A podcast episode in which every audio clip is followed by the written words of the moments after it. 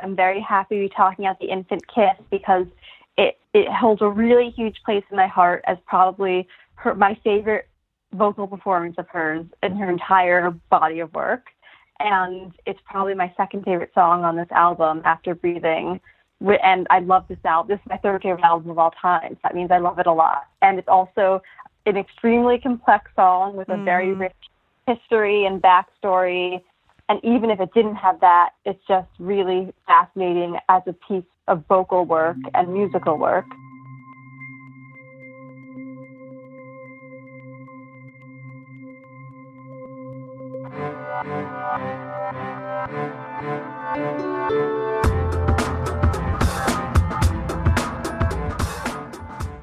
Welcome to Strange Phenomena, the music of Kate Bush. I am Cecily Link, and this week we are going to be talking about the eighth track from Kate Bush's third album, Never For Ever, called The Infant Kiss.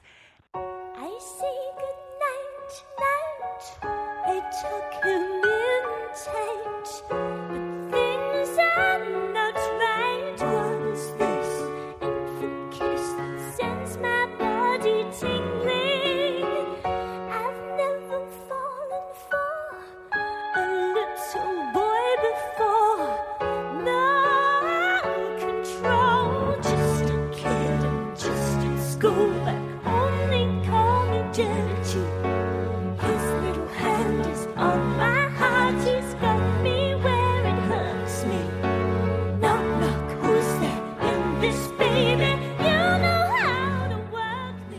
With me to talk about the song this week. Hi, I'm Zoe. I've been on a bunch of mm-hmm. other episodes. Um, I was last in the wedding list. I'm very happy to be talking about the infant kiss because it, it holds a really huge place in my heart as probably her, my favorite vocal performance of hers in her entire body of work.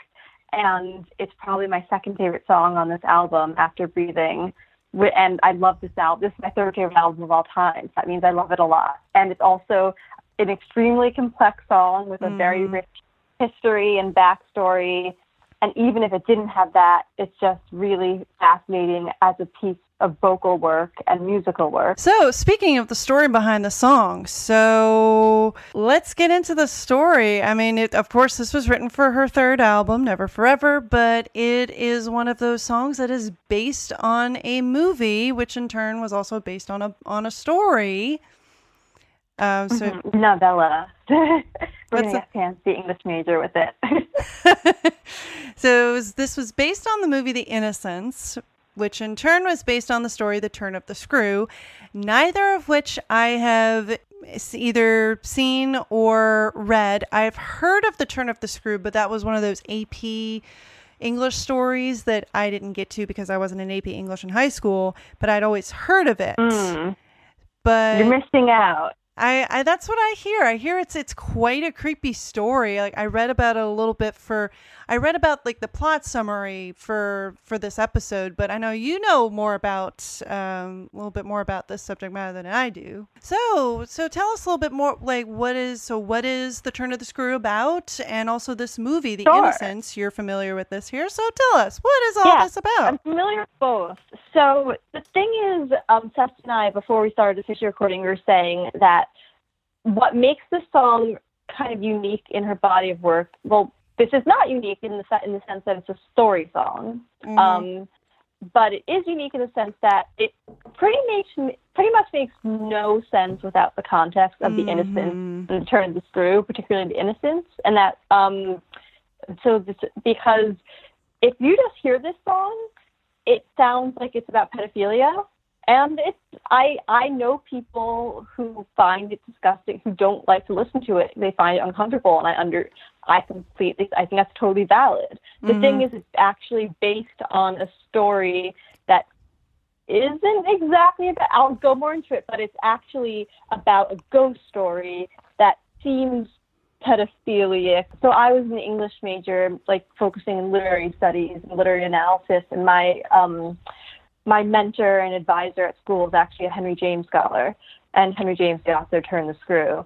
So there has been literally at this point now like a century. um, yeah. President's Screw now in 1898, but there have been decades and decades, especially in like the early 20th century, decades of controversy and debate over certain subtext of the story. And Kate in her in this song makes that subtext very explicit. So this song is actually really interesting from a literary criticism standpoint because she's kind of like taking sides on a big literary debate that's been going on for decades, almost a century now. But anyways, so basically, so the content is very disturbing. It sounds on the surface like it's about a governess who's in love with her little boy that she's the governess for.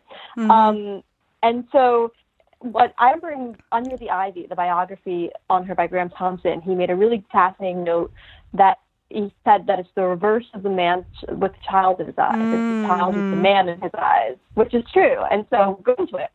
So Turn of the Screw is published in 1898. It's like a novella, probably 90 pages. I highly recommend reading it. Henry James is like the most verbose, wordy author ever, but this particular novella is is more accessible to read as opposed to his things where he'll spend have like a paragraph long sentence. It's legitimately scary. I like I remember I read it in college and I was actually scared while reading it.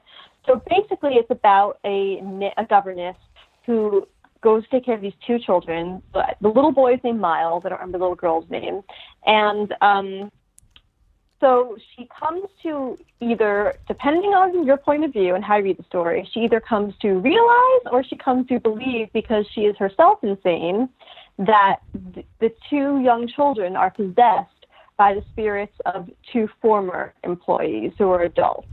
So the story is is very the way that Henry James writes it is very subjective. It's completely in her head, and she's a very classic Flora's the daughter, Nancy. So she's a classic unreliable narrator. She also doesn't have a name, which makes the book even more subjective, and you're very much just in her head kind of stream of consciousness. So one quote from Wikipedia is that many critics have wondered if the strange and sinister elements are only in the governess's mind and part of reality. The result has been a long-standing critical dispute about the reality of the ghost and the sanity mm. of the hmm. governess. Um, beyond the dispute, critics have closely examined James's narrative technique. The framing introduction and first person narrative by the governess have been studied by theorists of fiction interested in the power of fictional narratives to convince or even manipulate readers. So, The Turn of the Screw is not just a good, scary story, it's also a fascinating psychological story mm-hmm. about where when you're reading it, like I remember when we read it in class, basically, my I had a really fun, very blunt, fun teacher. So he comes up and the class, to class says, so how many of you think she's crazy? and mm-hmm. like, so because basically it's like either you're reading it, you think she's making this all up, or it's an actual ghost story, and you, you don't know how to interpret it. Oh. So in 1961, it was um, adapted into a movie. So there's a subtext in it. At all times, a subtext that she seems very fascinated by the little boy who, who is possessed by the spirit of a man. Um, and so some literary critics, particularly psychoanalytic literary critics, because they see sex everywhere, um, have believed that the governess is in love with Miles. So it was adapted into a movie in 1961 called The Innocents. Um, in that, they give the narrator a name, so it's less subjective. Um, it's also, since it's not a book, you're not reading it literally, you're not reading her thoughts. Mm-hmm. So what, what this kind of debate as if is she kind of in love with the with Miles is made quite explicit in the final scene, which this song gets its name from, the infant kiss. The final shot is of the governess. I don't remember what happens, but like ghostly stuff happens, and the governess kisses Miles. If you Google the Innocents ending on YouTube, it's there. I listened to it last night. He's kissed. She kisses him in a way that, like, looks like they're making out. It's mm. pretty sexualized. And so it makes that implicit sexual content explicit. And so in both the book and the movie, she dies in his arms. But in the book, she does not kiss him on the lips. So it's interesting because the movie, which stars Deborah Kerr as the governess, kind of for people who believe that she's actually crazy and that she's in love with him, for that that school of thought, it kind of proves what the, they've implied for decades about the latent sexuality. But the ter- but I the way I see it is that the Innocents is kind of one interpretation of Turn of the Screw, and it can still be interpreted differently. Mm-hmm. She isn't mm-hmm. necessarily in love with him, but the way that Kate Bush clearly watched the movie was seeing it that way, was seeing it as a governess who is very conflicted over her emotions about this young boy who is actually possessed by a man, which is still disturbing because I mean, if you watch the movie, he's a little boy. Like he's Mhm. not, he doesn't appear to her as a man.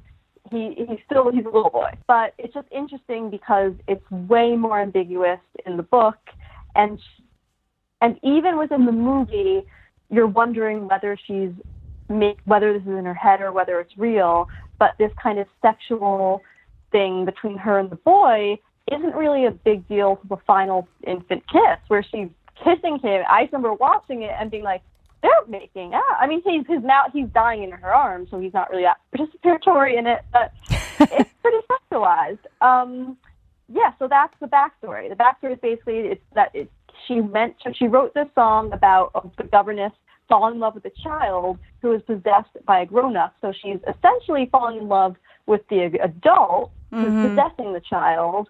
So it's not straightforward pedophilia, but it's still Mhm. pedoph- pedophilic. Yeah. It definitely, if you read the lyrics just as they are, I mean, I'm looking at here Oh. on Google. What's interesting is like that she's singing this from the point of view of a woman singing about, I mean, I mean where, the way it looks, that, that she's singing about a little boy. But can you imagine the uproar if it had been a guy singing about a little girl like this? Yeah, I mean, it'd be horrifying. I mean, it's weird, but the thing is, I wonder if it was like based on a similar, but also, I was gonna say maybe not if it was also the case where it's based on a source where that's what the story was about. But Mhm. they're also, I can't think like that's like I guess Lolita. You know, like people writing songs Yeah. Like, Yeah, that's really what I was thinking, normal. like Honestly, Lolita. It's, it's like so normalized in pop culture in a way, like a Mhm. man singing about a younger woman is Yeah. but not but is pretty normal, but not in a way where she's saying just a kid and just at school back home they call me dirty. But there's definitely so there I feel like I've heard a lot of songs of men being like, Oh, I'm so into this girl and she's so hot. I feel like a man almost couldn't have written this song because it's so much she's writing it as a ghost story. It's like it's a sex story it's a sexual story, but it's it's more about the inner conflict rather than the desire and not to stereotype all men but i feel like songs by men about women tend to just be more about the desire rather than Mhm. like the, any conflict about the desire That is true. It, it, like conflict over whether to start a relationship doesn't really come up in pop music at all. no If no all. like should i feel guilty about this i don't know should i ask for consent not a lot of songs about consent on the top 40 or God, any of the rap songs that get blasted around where I live. Oh yeah. or rock i mean plenty of people sing about rap but rock like metal and rock And is rock, just mm. misogynistic so but yeah but this is a fast we can get dig more into the lyrics later but because there are some lyrics that i really Mm. love and some lyrics that make me go ooh so and yeah I've got a couple yeah, too. Yeah, and I've, I've got a couple too that I'm like, yeah, yeah, this is pretty cool. Yeah, yeah.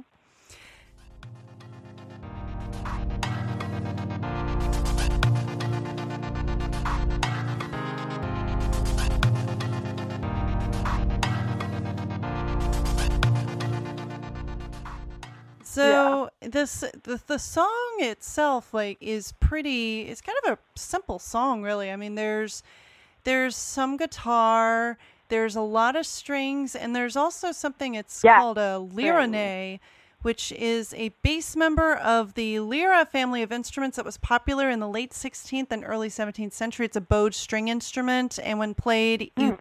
you play it like a cello or a viol, which is very s- similar to a viola. I'm not a big mm-hmm. orchestra. I was a band geek. I played clarinet, but I still find like all these different stringed instruments fascinating. And it's neat that she used these different uh, these different kind of stringed instruments on this song, and it, it sounds nice and rich as she's singing. uh, Yeah. under her. Yes, and it's funny because it's funny it's called a simple song because it is, but also is it's so intense, and that's why I love Mhm. it so much. And the strings make it so intense, just the the Oh, strings just yeah. keep building and building and building, and it's just it builds the tension until the very end when the backing vocals scream "Get too much" along with her, and it's this huge climax. So just this mounting tension that where the music completely parallels the psychological tension happening within her, that makes this song extremely powerful for me, and that's what why I love it so much. It's just the, it's just it's it's pure gothic, straight up gothic tension, Mhm. right? It's a very gothic song, not gothic as in goth, gothic as in like capital G gothic.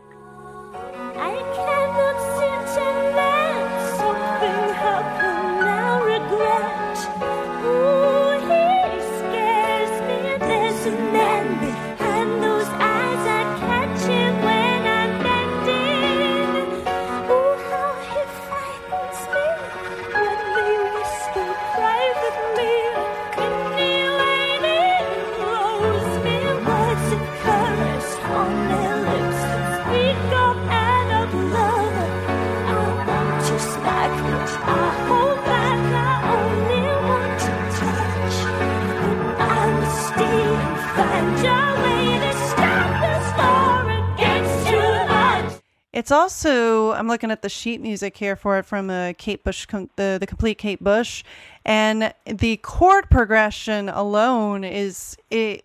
I'm looking at these going, whoa! You got these. No wonder it's. She did a great job with the chords that she played in this song. Because there's there's a lot of tension in the chords that she chose. Like she's got a lot of chords that, like I mentioned in other songs, that are against each other. You wouldn't usually have. Mm-hmm. Like she's got for the what is this an infant kiss? She goes from a D to a C sharp, so it's like you're you're descending a little bit. and You wouldn't usually have those chords with each other. It's it's it's really neat how she used these these chords to to create help to create that tension. Yeah, you have some good quotes of things she's said about the song. Because again, it's interesting that she just kind of has this song Mhm. on an album, and in interviews she explains the context. But if unless you're reading an interview, you're just like, okay. Yeah. like here, this this first one uh, was from an interview. This was from the Never For Ever debut. I need to look up exactly where that came from because that's I know I got it from Gaffa and where all that. I think it was a radio. Oh, it was a radio interview that she did in October of 1980, where she was just like talking about the songs. And she says, I don't know if anyone's seen a film called The Innocents. It initially inspired it. It's an old British film, a very haunting film about a governess who goes to stay and look after two children, a young boy and a young girl. And unknown to her, they're both possessed by the spirit that lived in there before, uh, the gardener and a maid. And particularly, the boy is in a very, very heavy possession state. He has a like 32 year old man inside him is a spirit. And the governess will go to give him a little little kiss goodnight, and he suddenly gives her a very big passionate kiss. And the song is about the woman being incredibly torn. She doesn't know what hap- what's happening because there's this really sweet little boy that she loves maternally, and yet through his eyes there's coming this really wicked, lusty man. And so she can't work out what's happening. She thinks she's going mad when in fact there is this terrible evil force in such a young child that could never have this experience through his own age. And so she's just freaking out, saying, My God, what's happening? And the Korean interviewer's like, Yeah. And she says, And it was a distortion that I myself would find terribly disturbing. And me. I And I so. really love distortions. Yeah, which that is her saying I really love distortions, but not sum up like her entire career Mhm. and her entire body of work. Yeah, it's it's in, yeah, it's interesting how she just the way that she that's her to see her view on the of the movie and seeing it as like so something so erotically charged as opposed to a ghost. I mean, it is a ghost story to her, but also ghost story. Yeah, she's she's she's basically like a lot of literary critics I read around the time I read The Turn and Screw, who were like sex, sex, sex. mm-hmm. and she also says in the Kate Bush News Club newsletter, she says the infant kiss is about a governess. She is torn between the love of an adult man and a child who are within the same body. And then there's a it's kind of long here this this second interview which came from a 1985 issue of Hot Press.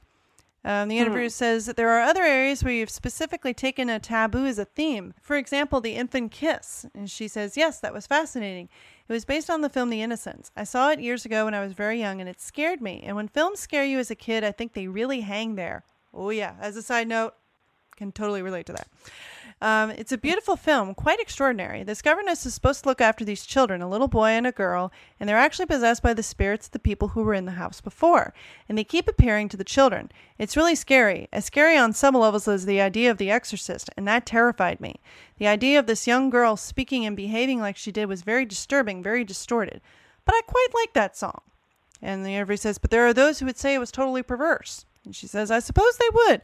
But ac- and actually, I don't think I could find a younger man attractive, let alone a boy. but the whole idea of looking at a little innocent boy in that distortion, I mean, it's absolutely terrifying, isn't it? I thought it was ingenious, great, so weird and natural. And the interview says, but the thing is, looking at it objectively, that's a song about pedophilia. The strange thing is that written by a woman that seems acceptable. She says it's very different from a woman's point of view, and I think that's also what's so interesting about it. But did it occur to you that if the song had been written and sung by a man, there might have been a really huge outcry? That's something I never thought about, but I suppose you're right. But a man didn't write it. I don't know, it's a bit hard to understand, but it was the fascination of a very soft, gentle woman who wouldn't consider herself perverse at all. In fact, she wasn't. That's the thing. She thought she was being a peta thingy. so she said I a like she thingy. the word a, a petty thingy. but in fact, she wasn't. She was truly picking up a real man's energy and not a kid's because the child was possessed. It's very different if it involves a man and a little girl. The man is so powerful to start with. Was- yeah, and you see this turmoil in the lyrics between Mhm. where she's torn between being a good woman and being bad, and being quote unquote bad. To that home they call me dirty. All my barriers are going. Especially considering that both Mhm. the film and the book are in the Victorian era, where there's even more emphasis than there even than was in 1980 on being the r- proper woman. Yeah. um, that this song is very much about like all like how like letting the id take over the ego and superego pretty much And then the interview says, I was thinking of it on a political level. Say, how would feminists react if I wrote that song? She says, Yes, if you wrote that song, automatically it would have some weird and dangerous connotations. Because you don't normally think, and this is very heavy, this, when there are attractions to children from adults, you normally do think of it as men to girls. It's just more spoken of. And I think you're into very negative, dangerous areas that would make it something very unpleasant. foreshadowing for Harris but but but it's but the thing is it's not about an adult attracted to a child Yeah. it's a super it's a ghost story so that's what I think distinguishes it I think that again like I'm just biased because I'd already was very familiar with the material before I'd ever listened to Kate Bush and I didn't know when I listened to it that it was based on it, but I just I think I just loved the sound of the song so much, and then I like researched everything I could ever learn about her and learned that it would be dangerous if it were about being attracted to children, but it's not a song about being attracted to children. It's a song about being attracted to a ghost and the turmoil that creates within this woman's psychology.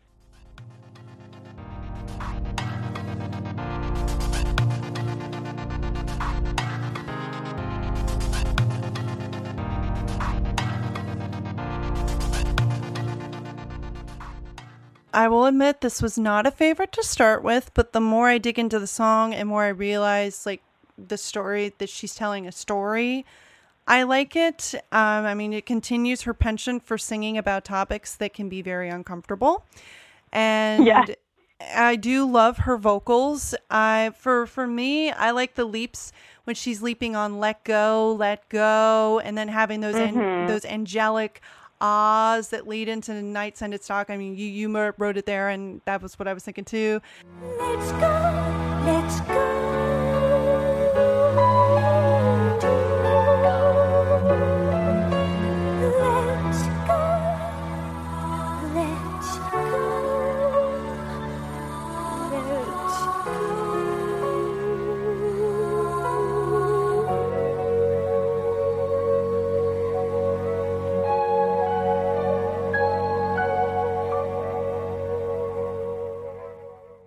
I just love Yeah, when she's like leaping around on in the melody. It makes it very Broadway. It feels very much like a character like you are privy to this woman's thoughts. Like she's like turned to the audience and she's having this moment. And it kind of yeah, it kind of sounds like as if The Innocents was made into a musical, and there's this was like a like a musical number from it. Yeah.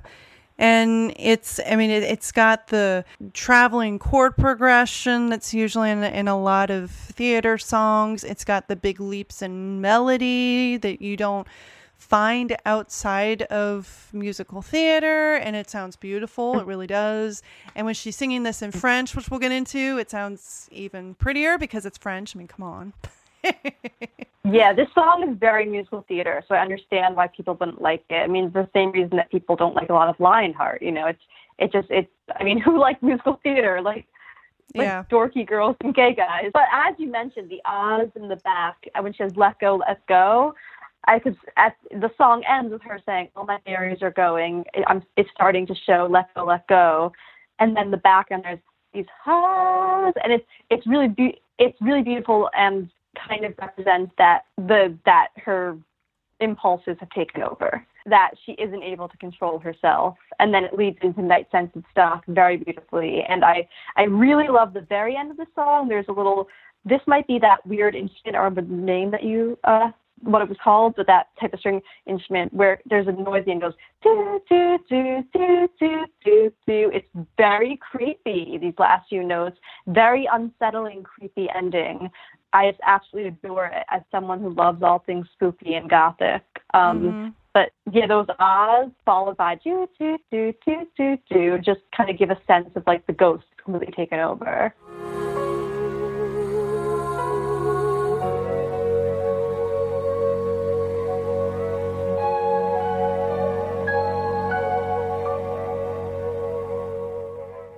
hmm I do have to wonder. I mean, I've already kind of recorded a uh, little brief thing about Night Scented Stock. By the way, that episode's going to be like nine minutes and 45 seconds. I wanted yeah, it to at least be under 10 minutes.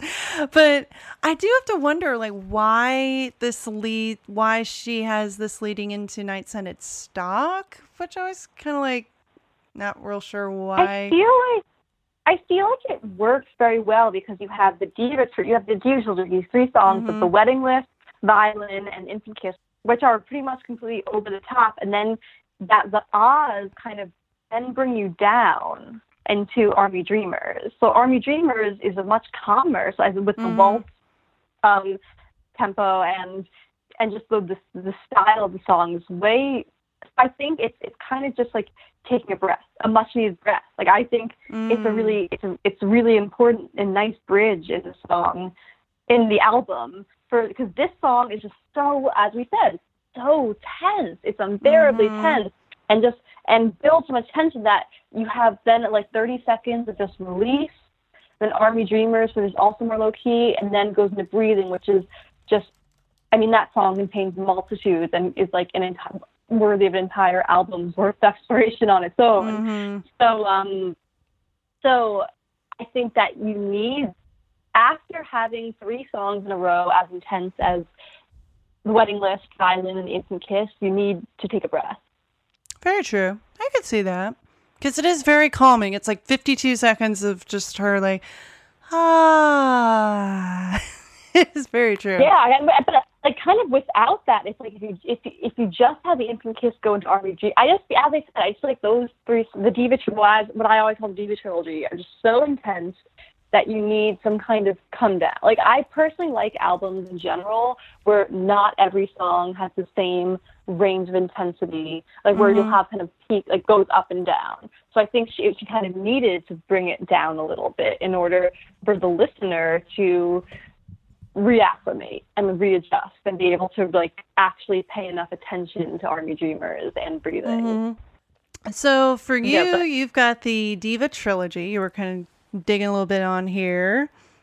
Yeah, and what I've noticed, what I was thinking about, is that with these, you know, these lyrics, all my barriers are going, starting to show. So she's this song is about the turmoil in regard to losing self-control, and something I only just realized is with the Mm. Diva trilogy.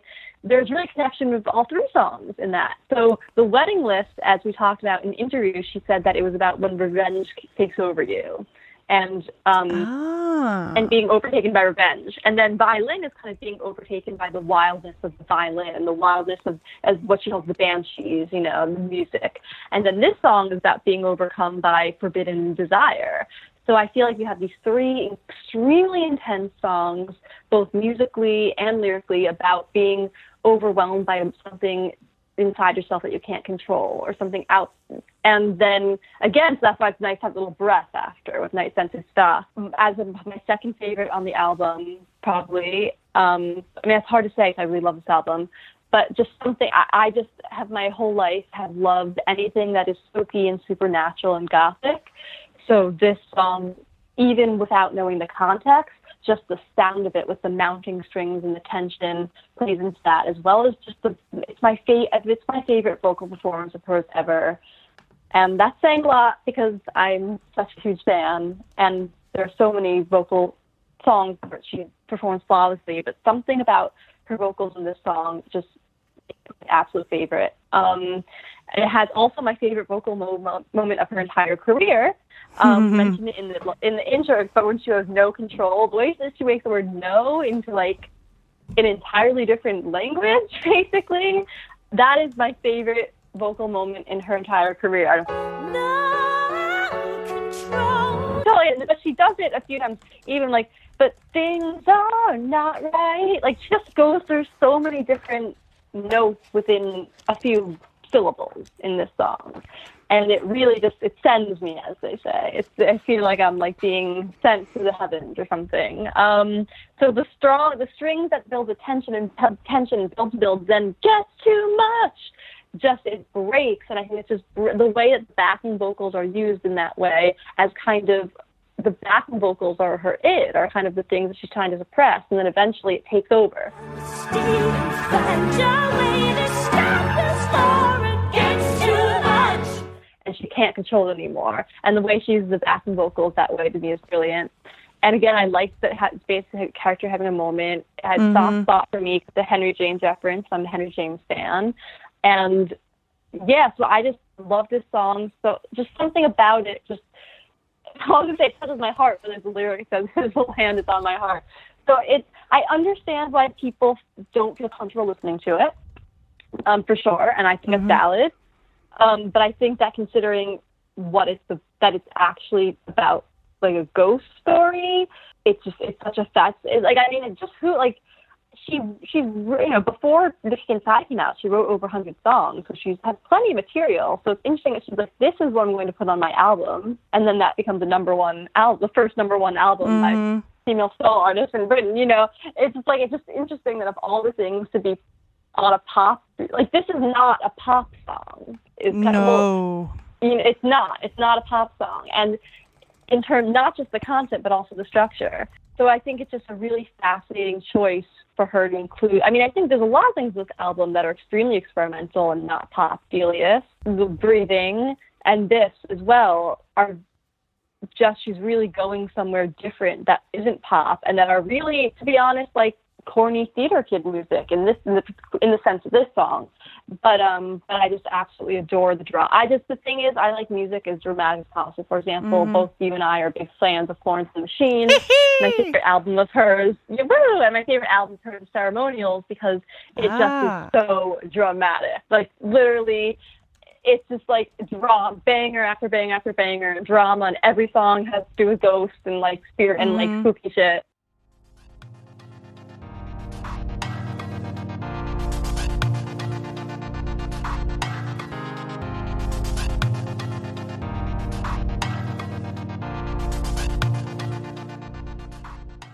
The beginning, so she says, when she says, I say good night night, the way she says it is very, I don't want to say shrill because that's used in such a pejorative way often, but it kind of, it's the type of thing where if you put this song on, someone will, it's kind of like when you put Wuthering Heights and someone's like, oh my gosh, what is that? It's kind of the same re- reaction Mhm. where it's like, oh, that's a very high note. Okay, wow. Because there are other times, for example, Delius, think her vocals are more.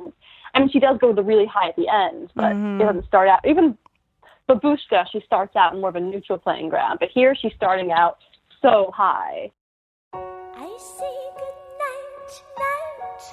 I tuck him in tight, but things are not right. that it just really takes you back. And then I like the what is this infant kiss? Just the way the strings kick in there is really amazing. And then when she Mhm. says, "I've never fallen a little for a little boy before," it's like oh, well, I hope not. yeah, I know. Yeah, and then and then there goes the classic no control, my favorite moment ever. Mhm. And then says just a kid, at just at school, at home they'd call me dirty. I love how she says dirty. What's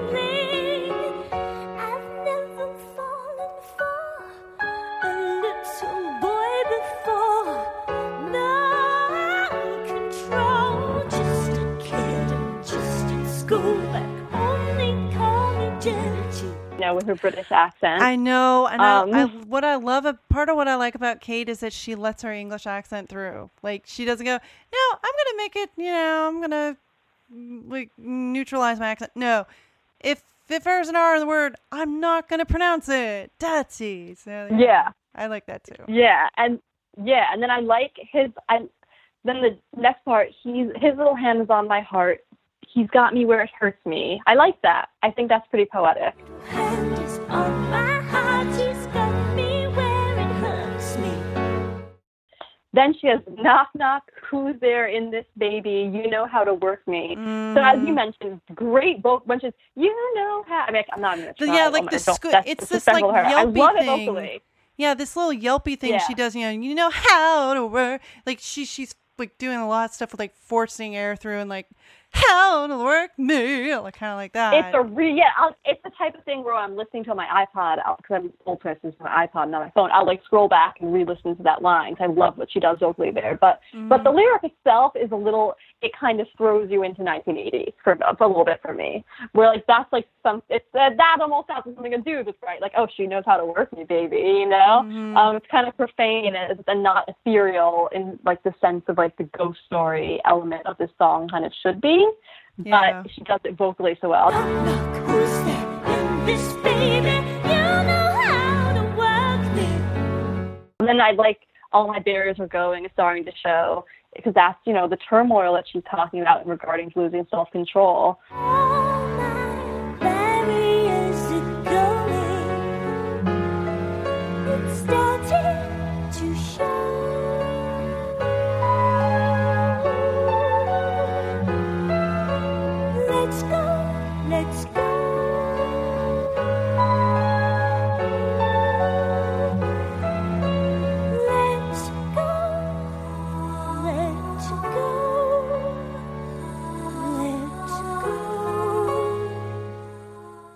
And then it's interesting when she says, "I cannot sit and let something happen I'll regret." Oh, he scares me because she's struggling. It seems in this song with her own desire and how act and if she should act on her own desire.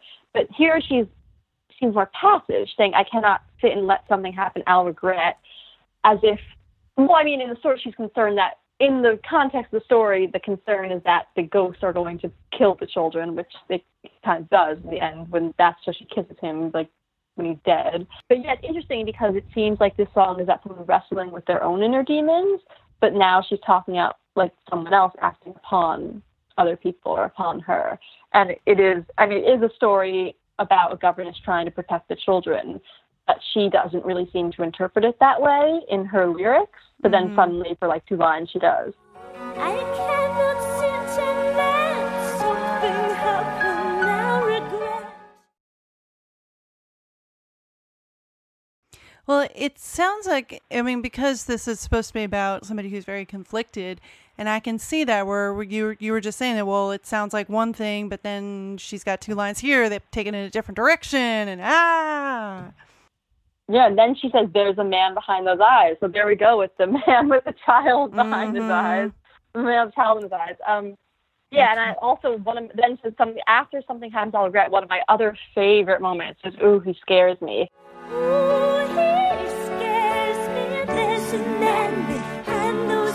It's the same thing she does on No Control. She she with the No Control, she repeats that in Things Are Not Right, the No Control, and Oh, he scares me. So th- that's kind of like a, a like a vocal pattern she repeats three times in that, um, and it's just such a brilliant. I haven't really heard anyone do anything like that before in any other song. mm-hmm. It's just A plus vocal delivery on that. Oh, he scares me.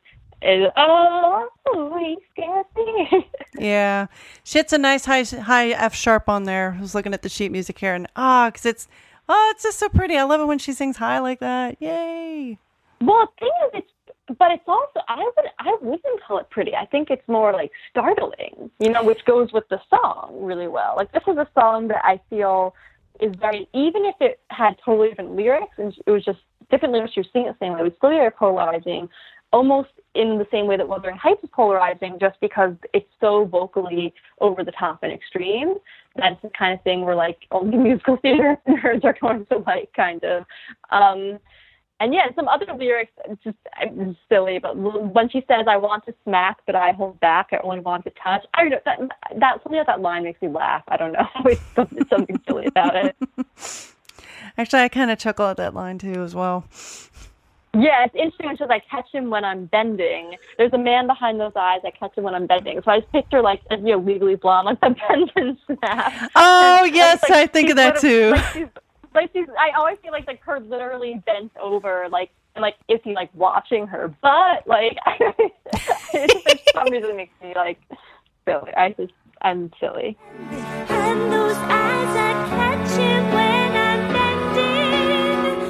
No, I thought of that too. Like a bend and snap, bend and snap. Yeah, Anyway. but it's interesting. It's like she's she's noticing him watching her. She gets cognizant. She gets mm. attracted to him while she's bent over. Is like because is he watching her bent over? It's, it's that very sexual. Yeah, never thought of that. Yeah. You know that I want to smack, but I hold back. It's like does she want to smack the governess or like smack? To smack, I hold back. I only want. Sorry, I don't mean to joke about pedophilia. I really, really do not. I'm a social worker. It's, I work with children. I promise. I'm not joking. It's not a laughing matter to me. Yep, I, I totally. Yep, yep, I got it. But yeah, there there are a couple of other. Um, so I'm just looking at the. I too like that his little hand. His little hand is on my heart for some reason. That that that line sticks out to me as well. And the other, there's a man behind those eyes. 'Cause, like, like you said, it makes you think of the man with the man with the child in his eyes, but it's the child with the man in his eyes. Windy Whaley blows me. I find it to be an interesting. line. I Anyway, yeah, I find it interesting too because I also like, didn't know she was saying that for really long. That's one Me of those, neither. those classic Kate Bush moments where you have no idea what she's saying, you just go with it. Oh yeah. But I'm like, oh, okay, that's and also the words of caress on their lips. They speak of adult love. I didn't, I didn't know she was saying that until quite recently. But that's okay, whatever. It's just fun with it. Words of caress on their lips speak of and love.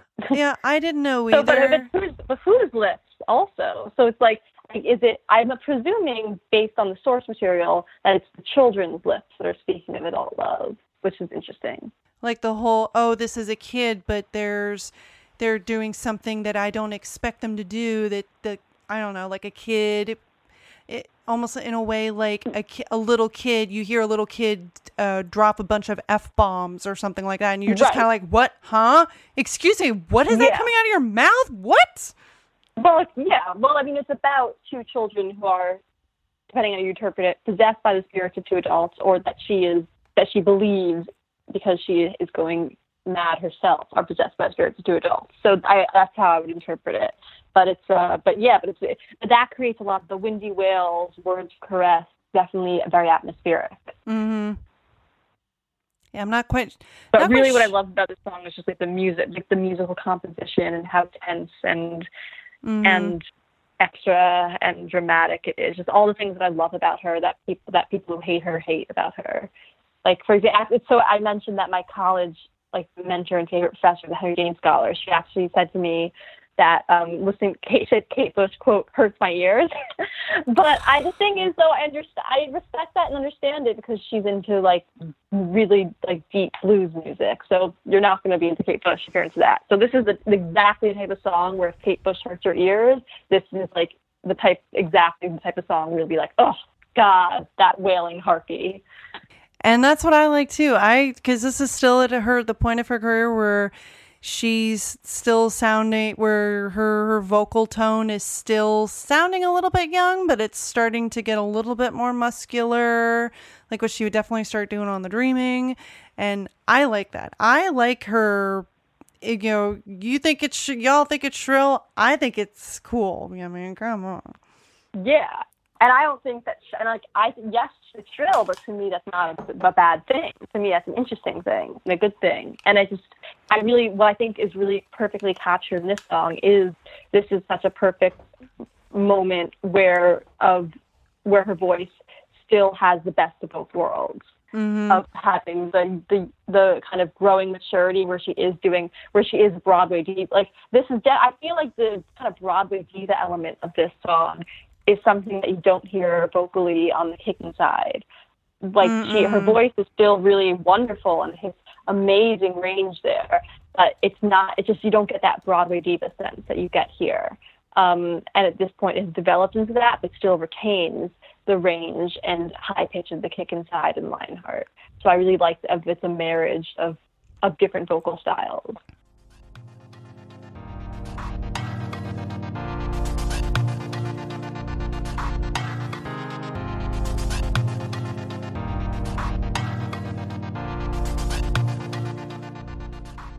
And speaking of different vocal styles, so in the French version that she released of this song a couple years later as a B side for Ne t'enfuis pas, her voice, I can tell that in just the two years since this album, since this version was released and then the French version, that her voice, she's still hitting the same high notes for sure, but her voice sounds like deeper somehow. And especially on the, the French version, on uh, Le Baiser d'Enfant, which literally means the infant kiss. Yeah, it's interesting because it does sound deeper, but also when I listened when I listened to the French version, I do feel like she does hit the same high notes as just as successfully. So I'm kind of like, oh, it's a shame she didn't. She's still clearly still capable of doing, and she does on the Dreaming. She does some really Mhm. amazing high notes she does, but like then it's like, oh well, if she was still able to do it, she still kept should have kept on doing it. you know, like Yeah. I'm so old, you know. But that's just 'cause I'm partial to her early vocals.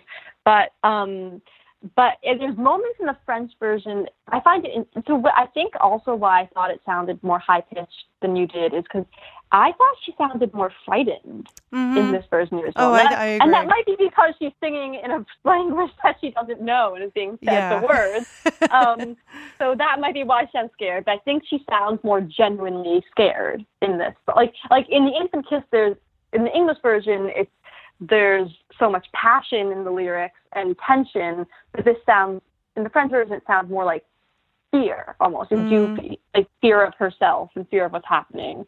yeah, Um, she's definitely got more so this kind of vibrato. pitch higher. Yeah, and she's Yeah. definitely got like more vibrato when she's singing, where it's kind of Well, like, oh, like she's trembling. later on. hmm I mean, she does that in general later on. Like when she redid Wuthering Heights, the like version number two, it's more vibrato I mean, it's more it's more clear and sharp, but also more like vibrato. Yeah, hmm she tends to do that later on.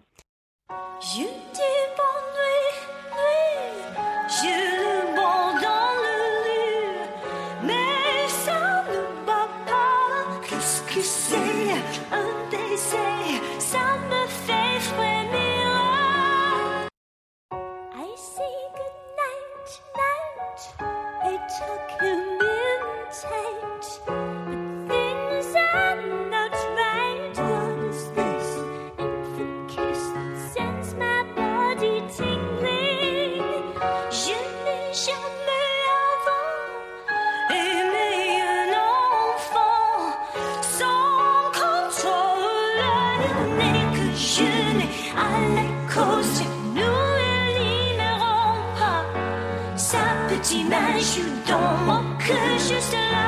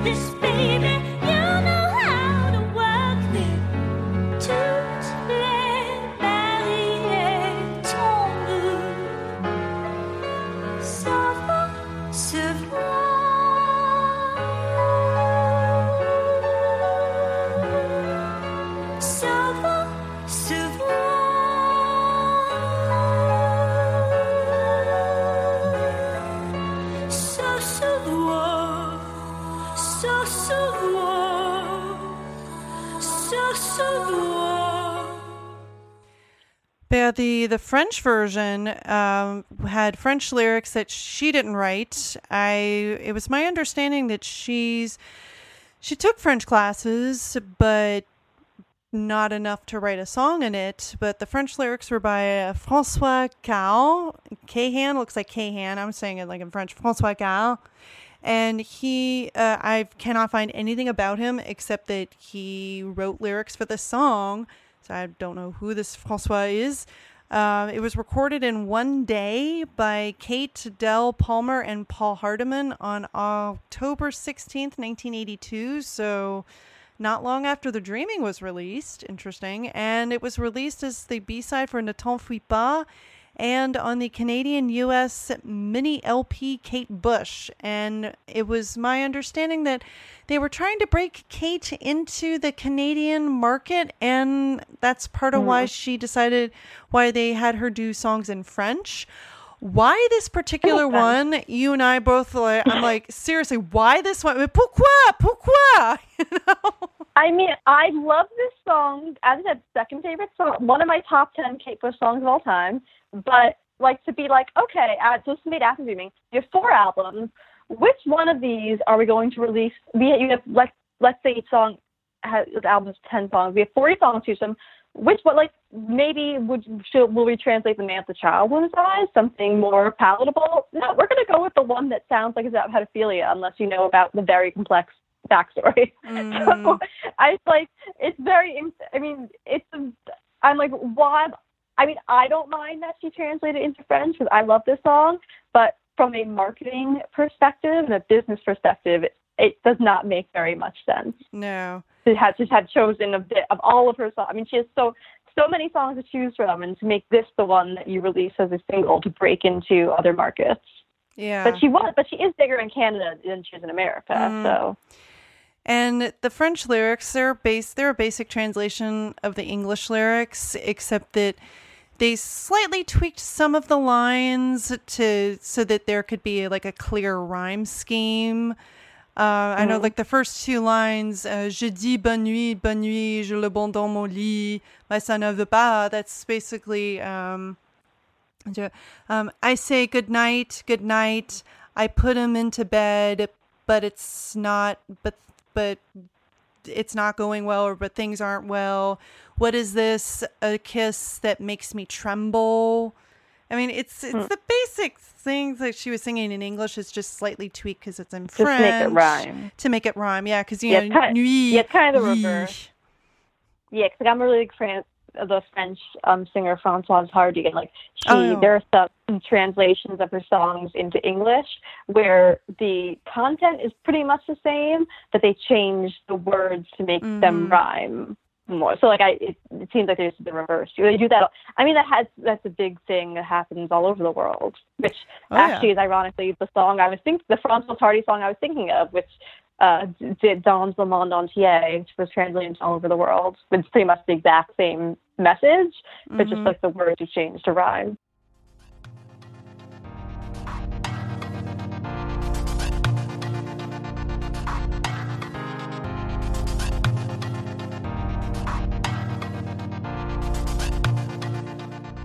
Well, thank you so much for being on the show. It's always great to talk to you. Yay! Yeah, yeah, great to talk to you, and especially about this song. I hope that more people take a liking to it and more people listen to it now because it does not get the love it deserves. It's in my top 10 of hers for sure. And like most people either are like, ew, that song kind of gross, or they forget about it. And I don't really know how they forget about it because the vocals are just so powerful, Mm-hmm. but they do. Yep. And I definitely agree on the voice. Oh yeah, she she really mean, pushes the real- herself. Yeah, just the no control and oh, he scares me. Like those are just some of the best moments I've heard vocally from anyone. And for somebody who uses her voice in so many different ways, that's saying a lot. Definitely. Oh yeah, oh yeah, totally. It's almost she almost becomes spectral and ghost-like here. So as, as I've compared it to Wuthering Heights a few times, I've noticed as I've been talking, and I think this song actually would like if you like Wuthering Heights, this is kind of along the same lines. hmm Well, she does. uh, Kate Bush does like to become something otherworldly in a lot of her songs. Like she's almost like she Yeah. once tries to become the song. You know what I mean? Right. Yeah, and in her performance style as well. She her dance movements are what she describes as she's dancing in a way that she feels embodies the song, where she's becoming the song, no matter how ridiculous it looks. So um, endearingly ridiculous, I should say. So yeah, so she so it, she just puts her all, and that's what I what I love about her vocalist is just that you always believe that she believes what she's saying, and that's 100 percent true for this song. You hear all the conflict that the narrator is going through feels completely authentic, and she sells it 100%.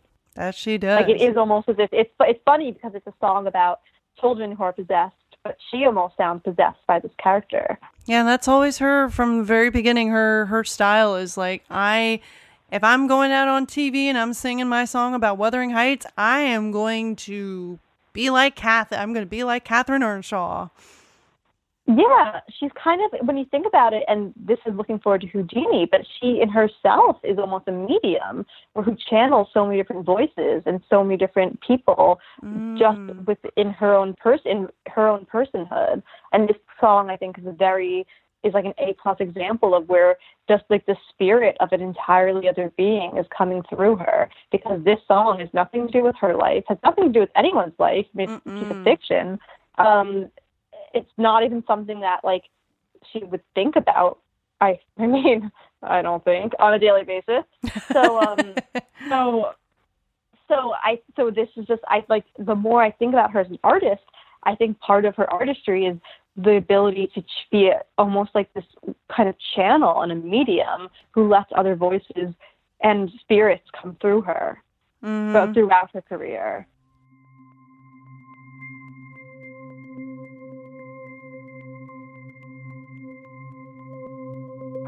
If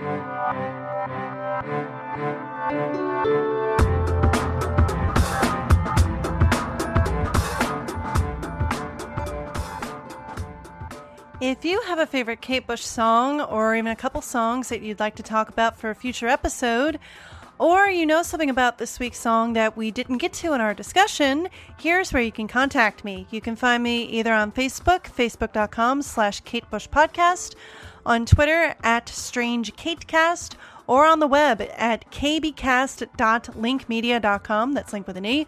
Oh, and also there's email kbcast at linkmedia.com. Again, that's link with an E. Join us next week for an episode about a very short track called Night Scented Stock. See everybody then.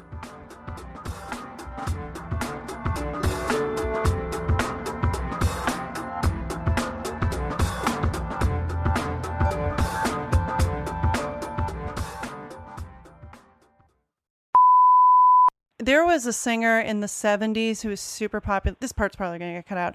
There was this popular singer in the 70s. His name was uh, Claude Francois, or Claude Francois, and he was like a huge fan of Frank Sinatra. He basically wanted to be like the French version of Frank Sinatra.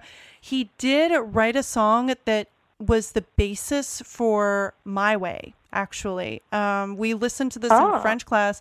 It was called. Um, Comme d'habitude, which means as usual, and the content of that You say song. in the seventies? Oh, this was for this was in the '60s. Um, he uh, for Oh, 60s. okay. yeah, Claude Francois did this song called uh, "Comme d'habitude," which means as usual.